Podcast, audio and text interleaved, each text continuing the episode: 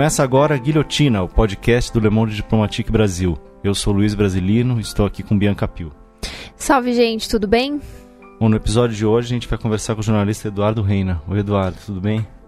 Olá, tudo bem? Obrigado pela presença. Eu que agradeço a oportunidade. Valeu. É, o Eduardo é jornalista, formado pela Universidade Metodista de São Paulo em 1975 e tem passagens por diversas redações, como do Estado de São Paulo, Diário de São Paulo, Diário do Grande ABC, é, Guia Quatro Rodas. Eu deixei algumas de fora aqui, se tiver algumas, você Não, me corrige aí depois. Tem Eduardo. muito, né? a lista é grande. É, bom, fui vencedor dos prêmios Abril de 86 e 87, é, do Estado, do Estadão 2010, Imprensa Sindical 1993 e recebeu menção honrosa no Prêmio de Excelência Jornalística da Sociedade Interamericana de Imprensa em 2010. É autor dos livros Depois da Rua Tutóia de 2016 e No Gravador de 2003 e de contos que integram os livros O Conto Brasileiro Hoje, volume 5 de 2007 e Contos e Casos Populares de 1984. Isso daí. Neste ano, é, agora em 2019, ele está lançando pela editora Alameda o livro Cativeiro Sem Fim, as histórias dos bebês, crianças e adolescentes sequestrados pela ditadura militar no Brasil. É, Eduardo, a gente queria começar perguntando um pouco, porque é, tem uma discrepância né, entre a forma como o Brasil e os nossos vizinhos sul-americanos fizeram a memória da ditadura militar, né? Isso está bem claro. Então, eu queria começar perguntando o que, que motivou você a escrever esse livro, né? E, e a falta de dados no Brasil sobre o desaparecimento das crianças foi um motivador para você? Sim, exatamente essa discrepância que me levou é, como jornalista e também como cidadão brasileiro, e a, ir atrás de uma resposta. Sempre uma pergunta me atormentava. Se aqui na América do Sul as ditaduras do Brasil, Argentina, Uruguai, Paraguai, Chile agiam em conjunto, e nesses países todos, inclusive a Bolívia, que eu não citei antes, há registro de sequestro de bebês e de crianças filhos de militantes políticos durante os anos de chumbo, por que nunca se falou nisso no Brasil? Eu fui atrás dessa resposta e infelizmente eu encontrei. Encontrei que aqui no Brasil também ocorreram sequestro de crianças e bebês e adolescentes, filhos de militantes políticos que eram contrários à ditadura. No livro você traz 19 casos, né? Sim, nesse livro Cativeiro Sem Fim, que foi lançado pela Média Editorial em parceria com o Instituto Vladimir Herzog, é, eu narro a história de 19 vítimas desse crime que aconteceu aqui no Brasil nas décadas de 60 e 70. Dessas 19, 11 casos estão ligados diretamente à guerrilha do Araguaia. Uhum. Eu ia perguntar primeiro para você contar como é que foi um pouco esse processo da pesquisa e das entrevistas para a produção do livro, porque você teve contato com familiares e mesmo com pessoas, né, que com foram com as próprias vítimas, né? Você podia contar um pouco esse processo? Foi foi um processo meio assim maluco. Ele começou com, com um projeto provocador. O livro Depois da Rua Tutóia é um romance, é uma ficção. Ele foi lançado em abril de 2016 conta a história da filha de uma militante política, foi sequestrada ao nascer e entregue para um empresário de São Paulo que financiava os órgãos de repressão. O objetivo desse livro foi jogar luz nesse tema obscuro, escondido pela, pela história da ditadura, na academia, pela mídia aqui no Brasil.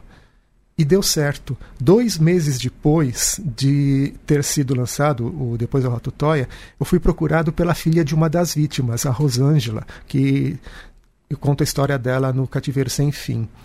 A, a, filha da Rosângela entrou em contato comigo e falou: Olha, eu vi o seu livro e é muito parecido com a história da minha mãe. É, ela acha que ela foi sequestrada da família biológica e foi entregue pro, e criada por uma família de militares no Rio de Janeiro. Você não gostaria de procurar, nos ajudar a procurar os pais biológicos dela? Falei, é tudo que eu quero na vida, né? Então, a, a Rosângela foi o primeiro caso que eu comecei a investigar. Depois eu fui fazer o lançamento desse livro, ficção, em Belém do Pará. E lá eu tive contato com pessoas na área de direitos humanos que atuavam muito na região do Araguaia. Então eles me, me levaram para lá e quando eu fui para lá para o Araguaia, é, eles me apresentaram várias pessoas, ex-guerrilheiros, é, camponeses que sofreram torturas, que foram presos, e começaram a surgir as histórias que eu já tinha ouvido falar, por exemplo, que o Oswaldo Orlando da Costa, o líder da guerrilha do Araguaia, o Oswaldão, ele teria um filho com uma mulher local e esse filho teria sido levado. E eu encontrei o irmão biológico desse menino, quem foi o filho do Oswaldão com a Maria, é, o Giovanni, e eu encontrei o Antônio Viana, que é irmão por parte de mãe. E ele contou toda a história e contou que, além de ter dos militares terem, leva terem levado o Giovanni, que era o filho do Oswaldão, levaram também a irmã mais velha dele, que tinha oito anos, e a mãe dele, nessa ação toda, ela acabou falecendo. E ele me levou depois até uma ilha de barco, a gente subiu o rio Araguaia, uma hora mais ou menos assim, de barco, até uma ilha onde morava, ou mora ainda, o Juraci, que o Juraci foi sequestrado pelos militares na mesma época, na década de 70, por engano, porque os militares achavam que ele era o filho do Oswaldão. Uhum. E como que se deu esse engano? É, os militares sabiam que eles estavam em busca de um menino que fosse preto, franzino, pequenininho, com uma idade entre 6 e 8 anos, e filho de uma mulher branca, de olhos claros e de nome Maria acharam um menino assim, não tiveram dúvida, levaram embora. Só que não era, era outro. O, o, filho do Oswaldão com a Maria, que era uma mulher branca, grande e de olhos claros, era outra. É o Giovanni que eles foram levar só tempo depois. Uhum. E lá no, de, de, lá do, de lá do Araguaia para cá virou uma bola de neve descendo a, a montanha. Uma coisa foi puxando a outra, veio, foi vindo, foi vindo, foi vindo. Tanto que no lançamento do livro, agora, em, O Cativeiro Sem Fim, em abril deste ano, até agora, eu já fui procurado por mais 23 pessoas que também se dizem ter sido sequestradas e algumas se dizem filhos realmente de militantes de esquerda, são casos, eu não vou falar que são mais 23 casos, mas aponta para um, uma ponta do iceberg, que uhum. isso vai ser necessário fazer uma investigação, checar e rechecar informações. É uma coisa que você falou do caso do Juraci, que dá para entender um pouco é, a dimensão do, do, do, horror provocado, é que ele passou quase a, a, a, infância, a juventude dele acreditando que ele era filho do Oswaldão mesmo, né? Exato. É, Eduardo, eu queria entrar um pouco nos casos, assim, e ia te pedir para te pra, se você podia contar é, o relato do, do rapto do, do Giovanni e da Ieda. É, como é que foi? Porque é, é uma situação dramática, né? A mãe dele fugindo, tentando proteger os filhos e o exército indo atrás. Exatamente. Com esse objetivo, né? Exatamente. A, a, a Maria Viana da Conceição, que é a, a mulher com que o Oswaldão teve um relacionamento e de onde foi gerado o Giovanni, ela era uma mulher que já tinha trabalhado é, muito naquela região lá do, do Araguaia. Nesse período, ela estava morando em Xambioá, que naquela época pertencia ao estado de Goiás e hoje, com a divisão do estado, pertence ao Tocantins. E ela tinha trabalhado já como cozinheira para empresas mineradoras da região, para um monte de, de lugar. E lá, todo, todo, todo em Xambioá, São Geraldo do Araguaia, toda aquela área lá. E os militares estavam atrás desse menino, do, do, do Giovanni. E ela tinha uma espécie de uma pensão, um restaurante, onde o, as pessoas iam fazer refeições, às vezes davam uma pousada para eles lá. E ela tinha esse menino, Giovanni, o Antônio, o Giovanni, que tinha mais ou menos uns seis anos, mais ou menos, quatro anos, seis anos. A questão cronológica das datas é muito difícil por causa da falta de documentação. Uhum. As pessoas sabem, olha, é mais ou menos isso, então você faz por aproximação.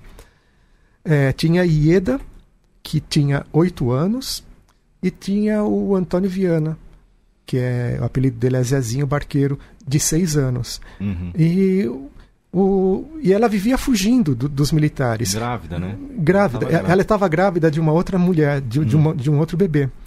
E nesse período do, do, do, do, do sequestro, aí, que foi 72, 73, 74, é, eles passaram, grupos de combate do exército passaram várias vezes nessa pensão e deram umas prensas nela tal. E ela ficou com muito medo. Então ela foi até o Oswaldão falar, pedir um conselho para o Oswaldão, o que, que eu faço, né? Eles estão querendo levar o menino, querem levar outro menino, estou grávida aqui. Aí o Oswaldão aconselhou ela a mudar de cidade. Então ela pegou alguns pertences dela e fugiu de ônibus, foi para Araguaína, que, se me falha a memória, fica a uns 200, 300 quilômetros da cidade que ela estava. E lá ela foi morar num, num barraco com esses filhos. E, e olha só como é, é, interessante essa história. O, ela foi mor morar do lado de um quartel do exército. E para ganhar a vida, ela lavava a roupa dos militares.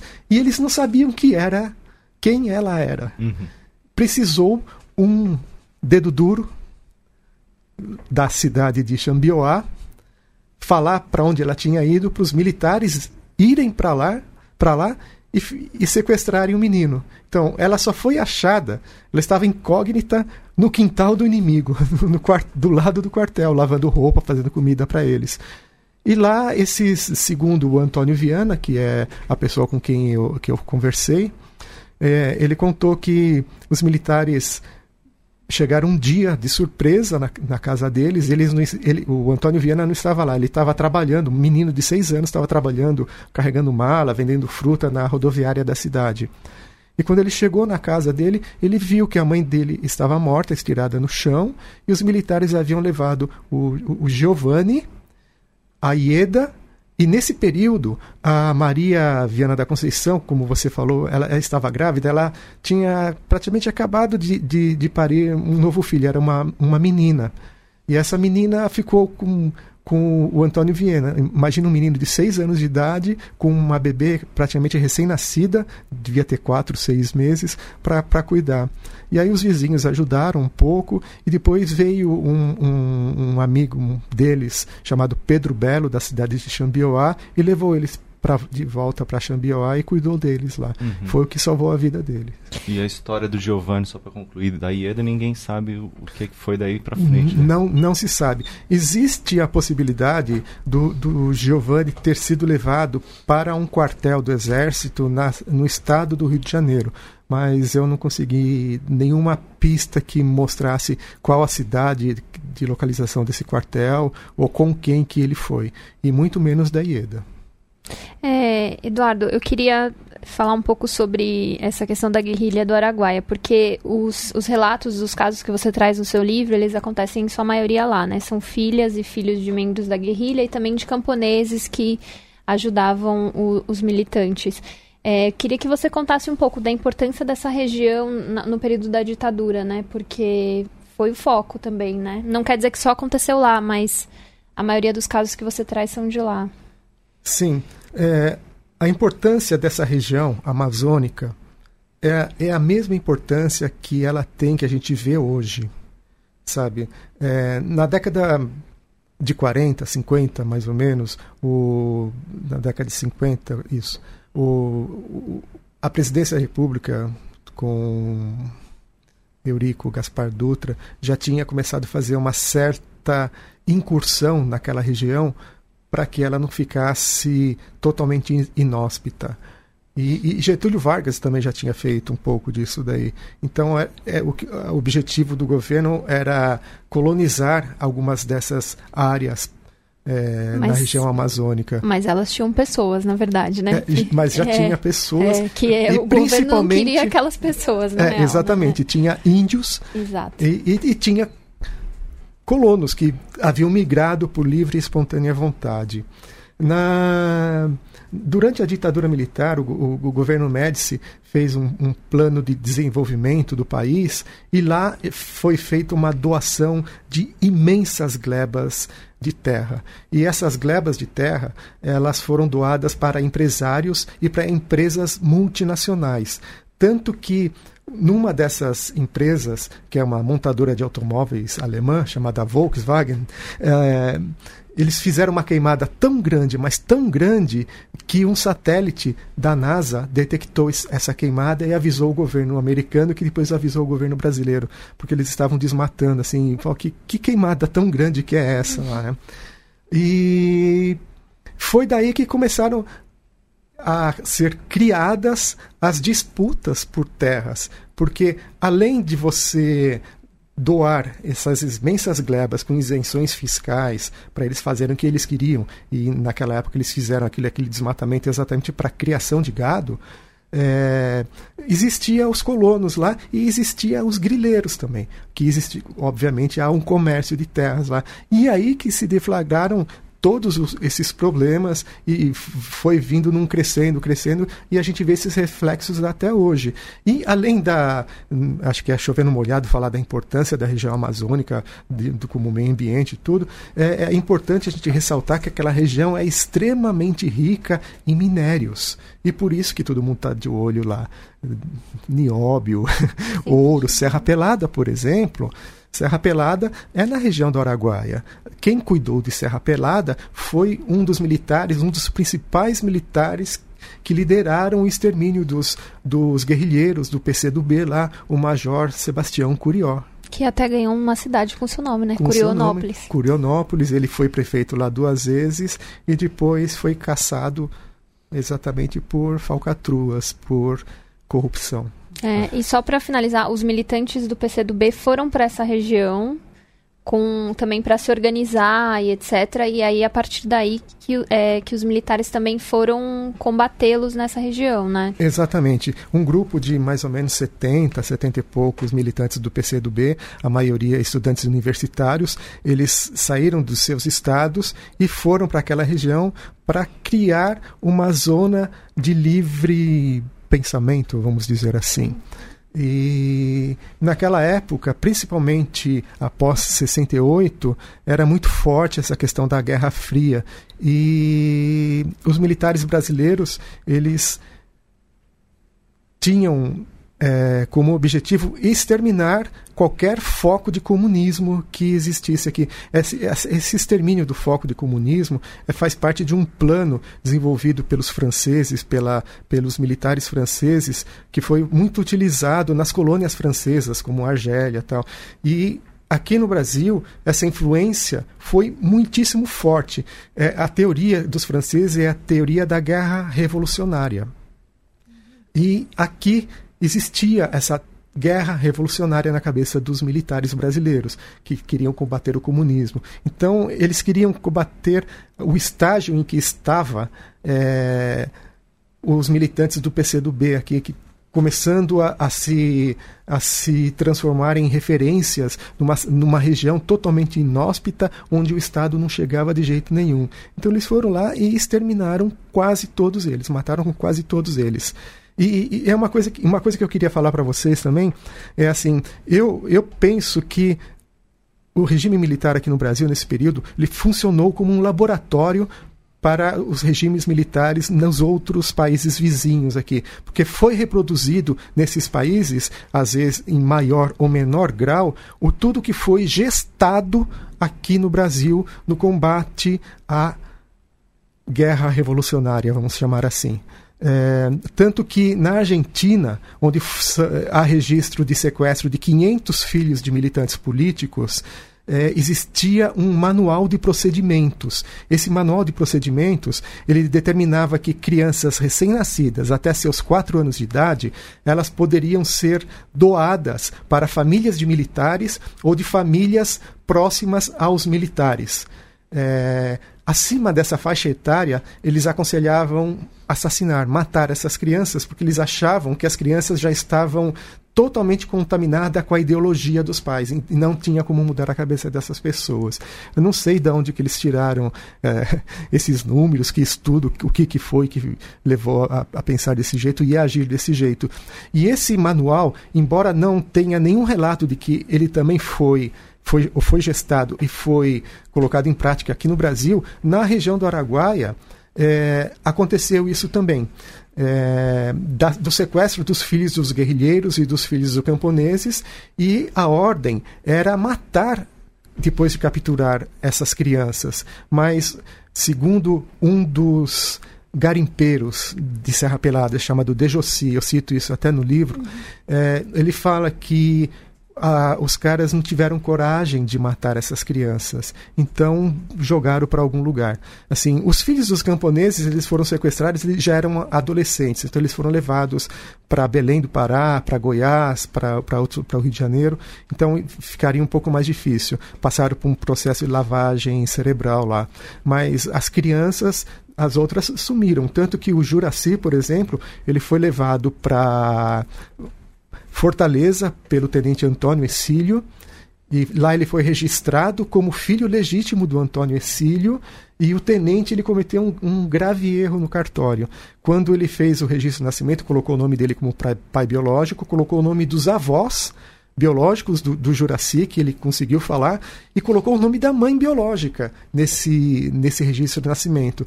E aí facilitou um pouco o meu trabalho de apuração, porque eu fui até a igreja onde o Juraci foi, foi batizado, peguei o documento, o batistério dele, lá está o nome da mãe, o nome dele, e o nome do pai biológico e o nome dos avós, como, são, como é, era grafado realmente. Né? Uhum. Ah, Eduardo, você falou da história do Juraci, eu queria entrar um pouco nela, porque é uma história que é muito louca, né? Que é um cara que foi é, sequestrado é, por engano, né? Não sei se dá para colocar assim. É, e a história antes dele ir para Fortaleza é muito dramática, né? Tem o episódio da fogueira. Você pode contar isso? Sim. É, quando o Juraci foi capturado, foi capturado por um grupo de combate do exército. E, e ele tinha o que oito anos? Oito né? anos mais ou menos. E foi e, e ele, ele ficou num acampamento no meio da mata. E numa noite nesse acampamento teve um chafurdo. Chafurdo, na linguagem local da época, era um tiroteio entre os guerrilheiros e as tropas do exército. E, e nessa troca de tiro, um, um, um, militar foi baleado e morreu. E o Juraci ficou no, no, acampamento e um soldado ficou tomando conta dele lá. E esse soldado que estava tomando conta dele era parente do militar que foi baleado nesse, nessa troca de, de tiros aí com, os, com o exército. E o cara ficou possesso. Falou, oh, matou meu parente, então ele queria matar o Juraci, porque o Juraci eles capturaram achando que ele era o filho do Oswaldão, o filho do, do guerrilheiro. Então, esse soldado tentou queimar o Juraci numa fogueira de coco babaçu. E o, e o Juraci era um menino franzino, ele é, ele é franzino até hoje. assim E, e tentava jogar o Juraci na, na, nessa fogueira, o Juraci se agarrava com todas as forças que ele tinha no corpo desse, desse militar mas chegou um momento que ele começou a cair e ele se apoiou com a mão esquerda nas brasas, tanto que os três dedos do lado esquerdo da mão esquerda dele é, são atrofiados até hoje exatamente em consequência das queimaduras sofridas nessa tentativa de homicídio. E a sorte dele foi que quando o, o, chegou a turma do Deixa Disso, tiraram o menino de lá e, e salvou a vida dele. Ele não, não foi queimado além das mãos. Um, um né, garoto mão. de 8 anos um garoto tinha sido 8... afastado da mãe há Exatamente. dias ou semanas. É. E, e, uma coisa bastante interessante, Luiz, é que os militares, além de terem levado o Juraci, levaram o irmão dele também, o Miraci que era um menino também diferente do, do, do Juraci, que era mulato, o, o Miraci era mais clarinho, porque a mãe era clara também. E ele foi levado por um sargento do exército para a cidade de Natal, no Rio Grande do Norte. Eu não consegui achar esse sargento Lima e, e muito menos, obviamente, o, o, o, o, Miraci. E a história do Miraci é interessante porque a mãe continuou procurando até hoje. Né? A, a mãe continuou procurando os Vamos dois. contar depois a história do Juraci também, porque ele volta a encontrar a mãe também. Isso, quando, quando o Juraci chegou aos seus 20 anos de idade, lá em Fortaleza, ele já trabalhava, era casado, teve duas filhas com uma, com a mulher com que ele se casou lá em Fortaleza. Ele resolveu voltar para a região do Araguaia em busca da família biológica dele. É, ele já é, ele achava ainda que ele era o filho do Oswaldão. Então ele voltou para lá quando ele tinha 20 anos, isso foi em 85, 80 e alguma coisa. E ele chegou em, na região do Araguaia para procurar a mãe dele, Maria Bezerra de Oliveira, e quem ele encontrou? Ele encontrou o Antônio Viana da Conceição, Zezinho Barqueiro. E, o irmão, e, o irmão do, do Giovanni. Do Giovanni, é, que é e, o filho do Zoldão. Exatamente. E aí falou: olha, não é você, o filho dele era outra pessoa tal. E apresentou de repente a mãe dele. E a mãe dele, de um modo ou de outro, isso eu não sei te dizer exatamente como, ela sabia desse problema da queimadura na mão dele. E foi essa queimadura na mão dele que fez ela ter certeza que o Juraci era filho dela. E para você ver como existe um ditado alemão que diz que a desgraça sempre vem acompanhada, ela nunca vem sozinha, né? A, a, a Maria Bezerra de Oliveira, depois deles terem andado muito pelo Brasil todo atrás do Miraci, procurando um monte de coisa, indo a Brasília, tal, a, a, Maria foi atropelada por uma mototáxi em 2013 ou 2014 na cidade de São Geraldo do Araguaia. Uhum. E o Juraci vive hoje falido num, na, numa ilha no meio do rio Araguaia, uma ilha que a cada cheia do rio ela afunda mais. E ele está lá, ele chegou até a receber uma indenização do governo federal como uma pessoa que sofreu torturas e foi perseguido durante a ditadura militar, mas acabou gastando tudo que, o que ele tinha e hoje ele está sobrevivendo fazendo carretos com o barquinho dele lá. É. Eduardo, eu queria falar um pouco é, dessa questão de ser um projeto, né? Porque para as pessoas que não, não enfim, não, não leram o livro ainda, que eu recomendo que leiam, podem achar, ah, sequestraram a criança porque foram atrás do pai e a criança estava lá, pegaram. Mas não. Você falou, é, inclusive, estavam atrás do filho do Oswaldão, especificamente da criança, né? Exato. Ou do adolescente. Então tem um projeto aí muito perverso de eliminar não só quem eles estavam considerando como inimigos, que eram os militantes que estavam, na verdade, lutando por democracia, que é muito importante deixar claro, mas era um projeto para eliminar os filhos, né? Eu queria que você comentasse um pouco para que ninguém caia no engano de achar que isso foi por acaso, porque Sim. faz parte de um projeto e como você mencionou, na Argentina fez até uma cartilha, que talvez aqui no Brasil tenha de alguma maneira, mas não foi encontrada, né?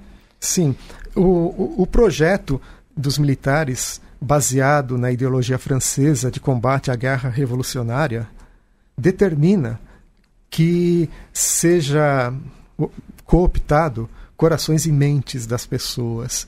E para que isso aconteça, é preciso ter algumas fases. E uma dessas fases é a eliminação total do inimigo.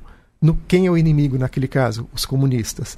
Então, a eliminação total. Você eliminava o pai, a mãe e seus filhos também. E, além disso, as pessoas em volta deles. Por isso, o sequestro dos filhos dos camponeses. O... São seis filhos de camponeses, esses camponeses que, de certo modo, posso dizer que eles aderiram à guerrilha, mas não aderiram é, dando tiro ou de um outro modo. Eles aderiram dando guarida para os guerrilheiros, dando alimentação, dando uma pousada durante a noite, dando água. E essas pessoas foram presas, foram torturadas. Teve um momento na terceira operação grande operação do exército para sufocar e eliminar os guerrilheiros do Araguaia, é, foi montado um, um, buraco no chão na cidade de Xambioá chamado Vietnã. Era um buraco fundo onde eles colocaram assim quase todos os homens da cidade entre 14 e 60 anos. Imagina na região amazônica você num buraco com sol a pino, com chuva, porque ela vai chover todos os dias, e animais, insetos, e, e ficavam lá dias, nus, chamado Vietnã esse buraco, exatamente com esse propósito de você amolecer as pessoas e fazerem ela, elas bandearem para o lado dos militares. Alguns bandearam, outros morreram, outros foram desaparecidos existe é, uma grande dificuldade de você obter informações na região do Araguaia hoje. O exército aperta o parafuso das pessoas até hoje.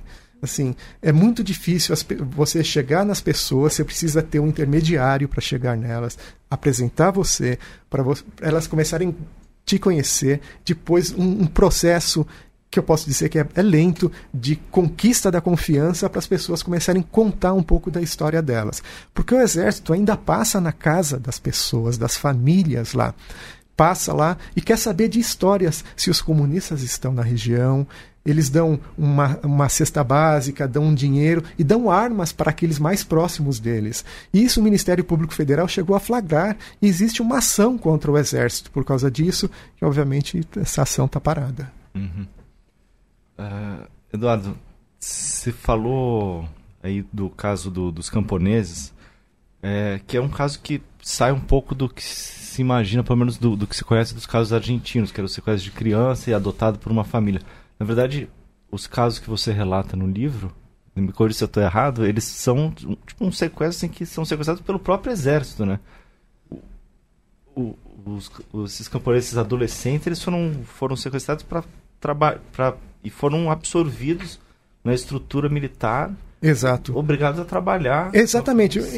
Primeiro, é, isso faz parte de todo aquele processo que eu falei de combate à guerra revolucionária. Além da eliminação, você tinha que cooptar essas pessoas. Então, o que, que eles fizeram? O José Vieira, que é o filho de um camponês, que personagem do livro. Quem você conversou. Com, com, é, exatamente. Ele, ele mataram o pai dele. O, o irmão, a irmã, a mãe dele foram presos torturados também. E levaram esse rapaz para Belém do Pará e depois para Altamira.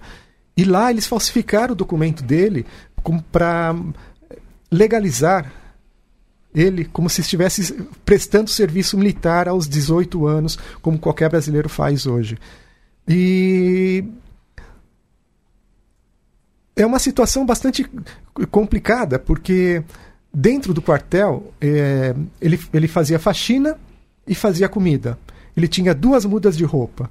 Ele contou, né? Duas mudas de roupa. E, e prometeram que ele conseguiria empregos depois que ele saísse do exército tal. Aí ficou um período, já havia acabado a, a guerrilha do Araguaia, deram baixa nele, foi um período de um ano. Deu baixa nele, ele saiu, deram uma carta de recomendação uma carta de recomendação com o major assinando, falando que é um cara que é bonzinho, que prestou serviços, não tem nada que desabone em sua conduta. Tá, mas que, que ele conseguiu de emprego bom até hoje? Esse homem hoje ele tem 50 e poucos anos, 60 anos, não conseguiu nada. Hoje ele mora numa casinha no interior do Pará, na cidade de Anapu, que é uma cidade bastante emblemática, né? Porque é a cidade onde foi assassinada aquela missionária Dorothy Stang, foi assassinada por pistoleiros, né? Uma região muito complicada, assim. É, eu, eu saí de Marabá e fui até lá, dá 300 e poucos quilômetros, eu demorei 8 horas pela Transamazônica, porque não tem uma ponte de pé, né? Toda ponte você tem que dar voltas e, e aí eu, eu peguei asfalto, peguei chuva, peguei terra, poeira, é meio faroeste, assim, aqueles filmes que a gente vê de faroeste, Anapu é assim, não tem uma rua asfaltada, poeira, aquela... É, inclusive é, a placa de memória da Dorothy está cheia de tiros. Cheia de tiros, e, né? e quem trabalhava com ela continua ameaçado de morte, o, o padre Amaro foi preso, enfim, é um conflito que se estende, né? É, exatamente. Uma coisa que não tem fim, né? Eduardo, o último caso lá do Araguaia que você traz no livro é o da Lia. Da Lia Cecília que é um caso. É... Eu estou aqui sempre fazendo paralelo com a história da Argentina, mas que é um caso talvez um pouco mais similar também, né? Sim. Apesar dela não ter sido adotada. Bom, conta a história você. A, a, a Lia Cecília, ela é filha do Antônio Teodoro de Castro, Raul. É um estudante cearense de, de farmácia. Ele teve um relacionamento com uma mulher na guerrilha, não se sabe quem é essa mulher, se era uma guerrilheira, se era uma mulher local. E desse relacionamento foi gerado uma bebê. Em 74. Em 74, ele foi preso, desaparecido, morto, não se sabe onde está o corpo. E essa bebê, devia ter uns quatro meses, seis meses, não dá para precisar, foi levada por dois militares da região do Araguaia para Belém do Pará. São 700 quilômetros de distância entre Araguaia e Belém do Pará. Você falando isso hoje, você já acha longe. Agora imagina na década de 70, quando não tinha estrada asfaltada, era tudo terra. Uma bebê de meses, recém-nascida, sendo levada por dois militares num carro militar para Belém do Pará. E eu acho que levaram para Belém do Pará não foi a esmo. Ele, também eles não pegaram um mapa assim, fecharam os olhos e colocaram o um dedo assim, falou: "Opa, que cidade é essa daqui?" Sim, Belém do Pará, deixa eu levar para lá. Eles levaram para lá porque eles sabiam que podiam levar para lá. E a, e a Lia Cecília foi entregue num orfanato que foi construído e criado por um tenente da aeronáutica chamado Olide Castro. Então eles sabiam que podia levar essa criança para lá. Então a Lia foi levada para lá, ficou um tempo e depois ela foi adotada por um casal que participava da administração desse, desse orfanato. É um orfanato sério, ligado à ala espírita da cidade de Belém do Pará. Faz um, existe até hoje, faz um trabalho sério até hoje, mas é, é importante dizer também que o sequestro dessas crianças aqui no Brasil não não podemos pendurar apenas na, apenas na conta dos militares. Existe toda uma cadeia envolvida nisso daí. E, e o, o que, que consta nessa cadeia? Por exemplo, a, a Lia Cecília ela só foi registrada como filha desse casal que a adotou dez anos depois, num, num, numa, num cartório numa cidade chamada Bragança, fica a 200 quilômetros de Belém, mais ou menos. E eu descobri recentemente que a dona desse cartório era a irmã do Oli de Castro. Quer dizer, tem, tem tudo conexão. Um, uma das personagens que eu conto no livro, que é a única personagem que não autorizou a, a divulgação do nome, uma, ela é filha de uma militante no interior do Paraná. Ela foi levada para Curitiba. Em Curitiba, foi, ficou numa creche ligado a uma ala da Igreja Católica. Então, aí você já vê que já tem um, um outro grupo envolvido. E, e, e foi entregue para um general que morava em Brasília. Então, havia sempre uma triangulação. Era sequestrada no ponto X, levada para o ponto Y e adotada por uma pessoa que morava no ponto Z. Então, existe toda essa triangulação com quilômetros de diferença é, e cronolog cronologicamente é difícil de reconstruir como que foi todo esse passo a passo, exatamente para dificultar é, que se chegue à, conclusão de que há, há problema ou não. O caso da Lia Cecília, por exemplo, é, é, já foram feitos dois exames de DNA dela com os irmãos do Antônio Teodoro de Castro. E nos dois, casos, nos dois exames, mais de 90% de compatibilidade de genes entre eles, que demonstra a, a, a a familiaridade disso daí. Só que é um processo na justiça que está parado em Brasília há anos e não vai, não vai andar nunca isso. Porque a partir do momento que for reconhecido esse, esse parentesco, é, essa ligação biológica entre eles, você vai reconhecer um crime.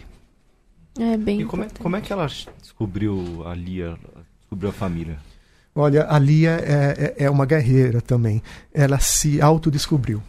Ela estava vendo agora nos anos 2000, 2009, se eu não me engano, 2009 2010.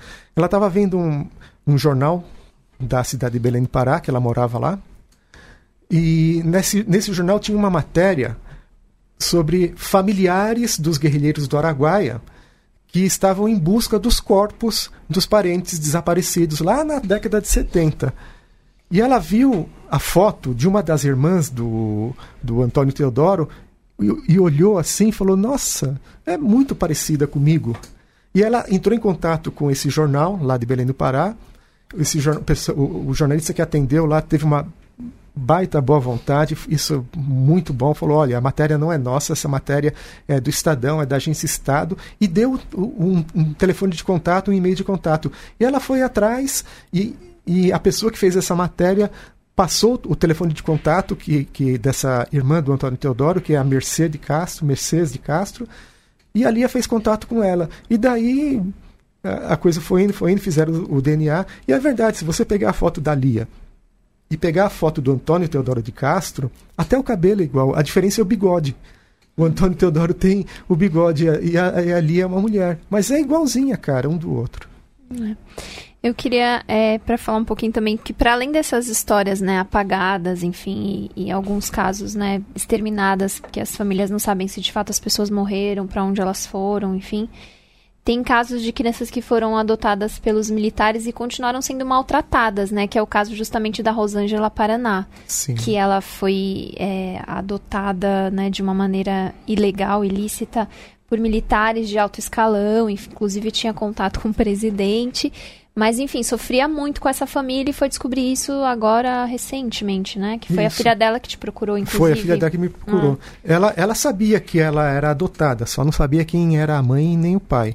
E em 2013, uma briga de família levou uma prima dela a contar, falando: olha, a, a, a, a sua mãe era uma baderneira, por isso que você veio parar aqui, o seu pai estava preso e, e, o único problema é que existe um pacto de silêncio nessa família. Lá ninguém fala nada, né?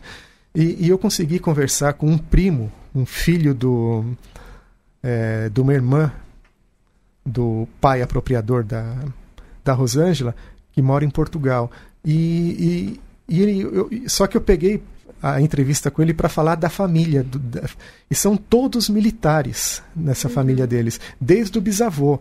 E, e eu consegui a comprovação, ele, ele foi me passando o nome das pessoas, né? E aí eu consegui a comprovação da ligação desse vínculo militar com o exército através de pesquisa em diário oficial. Por exemplo, o bisavô dele estudou na mesma escola militar que o Geisel estudou no Rio Grande do Sul e depois no Rio de Janeiro sabe? O, o bisavô dele é, era uma pessoa ligada à maçonaria, era uma pessoa, obviamente, ligada ao exército, chegou a ser capitão, deu para ver lá no Diário Oficial o, a portaria de promoção deles.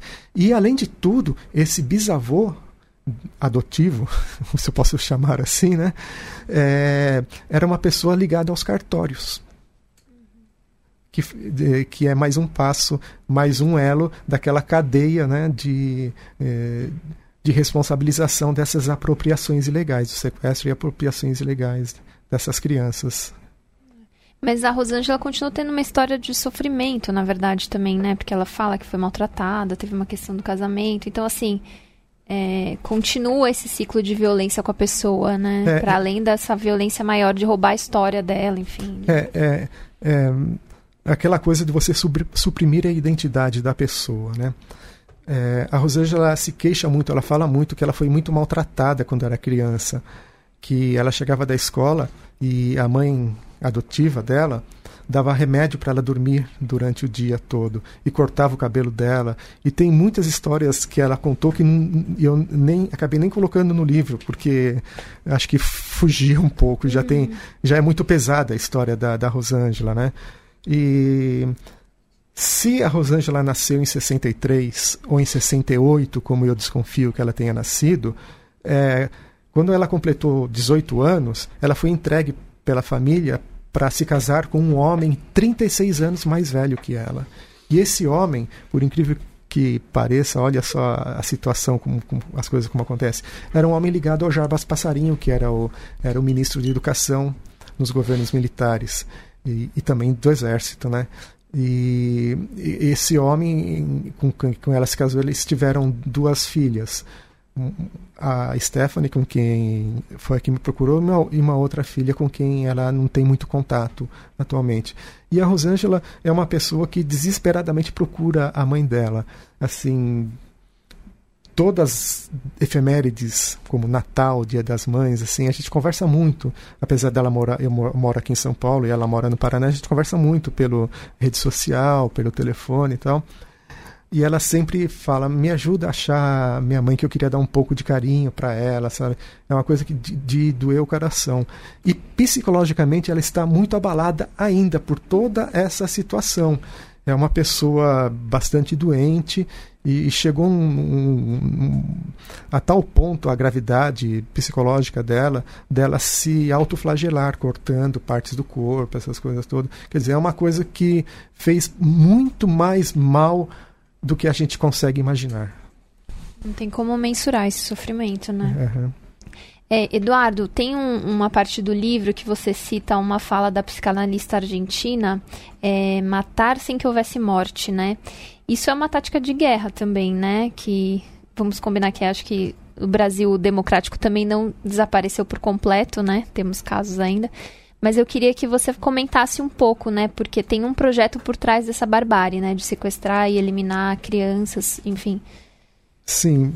É, toda essa ação de sequestro de, de crianças faz parte de uma ação denominada como terror de Estado. É o Estado praticando terror. É o Estado, a força máxima e, no, no país, praticando crimes que eles dizem que não cometem, como tortura, tanto que a OEA cobra o governo brasileiro nessa questão de tortura e desaparecimento de, de, de militantes políticos durante a ditadura. Né? E a questão do, do, sequestro de crianças faz parte, é mais uma perna de, de ação desse terror de Estado, que é a eliminação por completo do inimigo. Não só o inimigo físico, mas a tentativa também de eliminar a, a parte psicológica social do, do que eles chamam de inimigo, do que eles denominam ser subversivos. Porque fica muito fácil você criar assim, nós contra eles, né? Eles não prestam, eles são assassinos, eles são o que de pior existe no mundo. Mas ao mesmo tempo, essa essa teoria francesa, por exemplo, da, de combate à guerra subversiva, determina que se possa utilizar qualquer meio para atingir o objetivo final, que é a eliminação total do inimigo. Falando um pouco da participação do Estado brasileiro, queria que você voltasse um pouco para a gente falar um pouco sobre sua pesquisa, como foi, é, e, o, e você pudesse colocar qual foi a contribuição que o, o Estado brasileiro, suas instituições deram para essa tua pesquisa. Eu sei que foi muito pouco, mas eu queria entender um pouco qual, qual é a dimensão e o que, que poderia ser feito, né? É, eu procurei, durante a pesquisa, o Ministério da Defesa, Ministério do Exército e Ministério da Aeronáutica, que são as armas envolvidas nesses crimes com que, que eu levantei. E ninguém quis comentar. O Exército disse claramente que não iria comentar, textualmente disse, e a aeronáutica foi um pouco mais eloquente, falou que eles têm um, um, em Brasília um, um, local no Ministério Público lá com mais de 50 mil documentos desse período da história do Brasil e que se eu quisesse ir lá e pesquisar, se eu achasse alguma coisa que, que fizesse bom proveito, né? É, quando eu concluí é, praticamente toda essa pesquisa, eu peguei todo esse material e fui até o Ministério Público Federal. Entreguei toda essa documentação antes do livro ser publicado, entreguei para todo para o Ministério Público Federal e foi aberto, foram abertos cinco procedimentos, cada um numa base territorial da onde ocorreu esse crime. É, tá andando aí, eu não sei, quer dizer, sei, tá, tá andando não, está aberto lá e está parado. Agora eu não sei se vai andar mais por causa de todas essas mudanças que estão acontecendo aí nessa estrutura, né? E a, o, o meu objetivo foi exatamente esse: mostrar a existência desse, desse crime aqui no Brasil. E eu gostaria muito que fosse um primeiro passo para que outros pesquisadores utilizem essa minha pesquisa e consigam avançar ainda mais, porque é muito importante a gente contar a história do Brasil é, vista por outros olhos. Porque se a gente for pegar a ditadura, por exemplo, vamos pegar uma série de livros super importantes feito por um renomado jornalista, o Hélio Gaspari. São importantíssimos esses documentos que ele cita nesse, nesses livros, são uns quatro ou cinco livros, mas são todos baseados em fontes militares. Existem dois outros livros feitos por jornalistas de Brasília sobre a guerrilha do Araguaia, que mostram documentos, tudo, mas são totalmente baseados em documentos militares. E ainda mais, esses, esses dois jornalistas são filhos de militares que lutaram no Araguaia. Então fica muito mais fácil você fazer é, a produção, a elaboração de um documento, de um texto, de um livro-reportagem com com documentos que estavam no quarto da sua casa, né? Muito mais fácil assim. E eu gostaria muito que a academia também avançasse um pouco.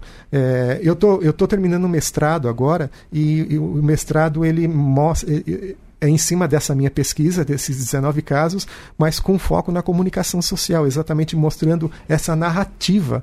Por que, que esses casos ficaram invisibilizados todos esses anos? E como o jornalismo investigativo consegue fazer um resgate da história brasileira e contar uma nova face dessa história brasileira que não foi falada até hoje. Então, acho que a gente tem vários flancos aí, sabe? Não só na área de comunicação social, mas na área acadêmica também, porque as ciências humanas, eh, elas, elas são muito parecidas umas com as outras, né? A comunicação social é muito parecida com a história, que é parecido com a sociologia, que é parecido com a antropologia. Então, existe um vasto caminho que pode ser percorrido aí e a gente mostrar para as próximas gerações e para as gerações que que estão vivas ainda hoje aqui no Brasil, que a ditadura brasileira não foi uma ditadura branda, foi uma ditadura muito cruel, tão sanguinária quanto a da Argentina, a do Chile, a do Uruguai e do Paraguai. É, Eduardo, só para não deixar o ouvinte curioso, você pode falar quais são esses dois livros dos jornalistas que você menciona? Eu... Sim, sim. É... Um livro é do Hugo Studart, eu, me fugiu agora Não, o nome. A gente consegue colocar depois Sim. no link. E o outro é no, da no, no, post, o link Isso. no post. E o outro é da Thaís Moraes junto com o Eumano Silva. Tá. É... Eu queria aproveitar que você falou no começo que outras 23 pessoas te procuraram para contar, é, enfim, que também tem histórias semelhantes na família. Se você pretende continuar a pesquisa, se você já está continuando, como como está esse... Eu quero, eu quero muito continuar essa pesquisa. É, eu só não estou conseguindo fazer agora porque eu estou desempregado. Uhum. e, e, e, esse tipo de pesquisa é, um, é, uma pesquisa bastante custosa. Primeiro, pelos deslocamentos que você precisa fazer para muito longe aqui no Brasil. E depois, qualquer documento que você vai retirar no cartório, você vai pagar 400 reais, 500 reais, 200 reais. E nesse momento eu não consigo. Eu gostaria muito. E desses novos casos que estão aí, eu queria ressaltar que é, vislumbra-se um novo flanco branco, que é a possibilidade de existir é, bebês vindo da Argentina e adotados aqui no Brasil. É. Não, é importante, por isso que uh, as pesquisas precisam de financiamento, gente. Não é só para, né? Importante frisar. Exato, já que a gente está entrando aqui na conjuntura, né, totalmente.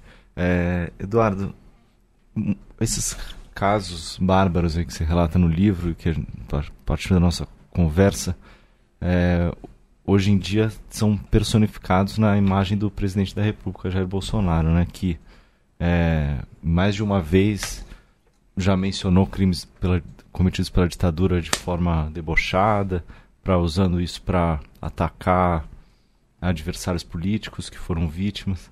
É, como é que como é que você imagina que isso vai se desdobrar aí no Olha, você tecer odes a, um, a um, uma pessoa como Carlos Alberto Brilhante Ustra, chamá-lo de herói nacional, eu acho que é um desrespeito ao povo brasileiro, é um desrespeito às vítimas da ditadura, aos familiares das vítimas de, da ditadura e principalmente um desrespeito à Constituição brasileira. Sabe? A Constituição brasileira está sendo pisoteada por esse por essa pessoa que ocupa a presidência da República e pessoas ao lado dela. E seria muito interessante que a área jurídica se movimentasse um pouco para para mostrar que, olha, você está cometendo uma ilegalidade, você está desrespeitando os seus eleitores, inclusive. Eduardo, acho que é isso. Muito obrigado pela presença. Valeu, parabéns pelo baita trabalho. Cara. Obrigado, eu que agradeço a oportunidade. E eu estou. Tô sendo levado para vários lugares aqui no país, aqui em São Paulo, para falar em escolas, universidades. E eu acho que é um pouco também desse meu papel, tanto como jornalista como cidadão, contar essa história que as pessoas desconhecem. Acho que é importante a gente mostrar que um povo sem memória é um povo que não existe, né? Então a gente precisa mostrar o que aconteceu para que não se repita mais aqui no Brasil. É isso, obrigada Eduardo. Eu reitero os parabéns, porque é uma pesquisa realmente é, muito importante de ter visibilidade, então é, parabéns pelo trabalho que você realizou. Bem, estamos chegando ao final de mais um Guilhotina. Isso, agora é momento propaganda, né? Queria lembrar aos nossos ouvintes que nós estamos com duas promoções de assinatura. Uma para receber edição impressa em casa por, é, por um ano, o valor baixou para 199 com frete grátis. E para assinatura digital, a gente tem um cupom de desconto de 99% na primeira mensalidade. É só você usar o cupom 99% na hora de finalizar a sua compra no nosso site. O endereço é diplomatic.org.br barra assine. Tá bem, é isso. É, continue nos acompanhando e participe das nossas campanhas. Tem o Catarse também, catarse.me barra diplomatic. É isso, acompanhe a gente nas redes sociais, Instagram, Twitter e Facebook. Mande e-mail pra gente, guilhotina.diplomatic.org.br com suas sugestões, comentários, críticas, desabafos. Exato. É isso, até semana que vem. Valeu, gente, até semana que vem. Seis anos eu ia para rodoviária e voltava. Todo dia eu ia lá na rodoviária e voltava. Uhum. E nesse dia, quando eu saí, que cheguei, tinha acontecido isso. O exército tinha matado minha mãe, carregado o irmão meu e a irmã minha, que sumiu também, na mesma época. Meu nome é Rosângela, eu fui sequestrada na década de 60. A filha do próprio general revelou que a minha certidão era forjada e eu hoje eu não sei a minha data de nascimento, eu não sei quantos anos eu tenho, que dia que eu nasci, eu não comemoro mais nada. E eu busco incessantemente a minha mãe, a, a minha origem, quem são, quem são os meus pais, onde ela se encontra, quem eu sou. A mágoa que eu tenho deles é dele ter, ter me tirado da minha família biológica. Isso aí, hoje em dia meus irmãos tudo tem condições, tudo tem terra, tem gado. E eu não tenho nada.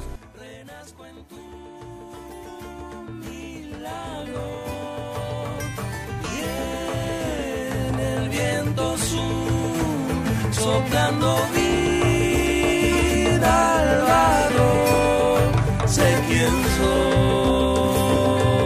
soy. Soy todos los pasos valientes de mis abuelas. Su latir furioso que dio vueltas la tierra, partió los muros y estalló el silencio hasta vencerlo entero. Soy todos los pájaros de humo tejidos en su aire, nacidos para buscarme. Soy la terquedad de mis abuelos, su semilla sedienta y justa, la profecía imposible de sus libros y el mar lejano de su niñez. Soy los ojos de mi madre, el fuego de su sangre, el eco de su esperanza. Soy las manos buenas de mi padre hechas cuna. Soy la carcajada más alta del mundo en una foto sobre sus hombros.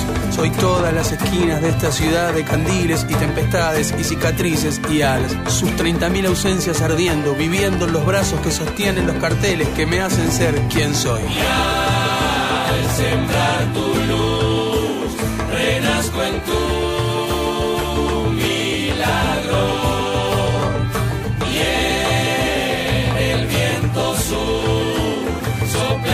be.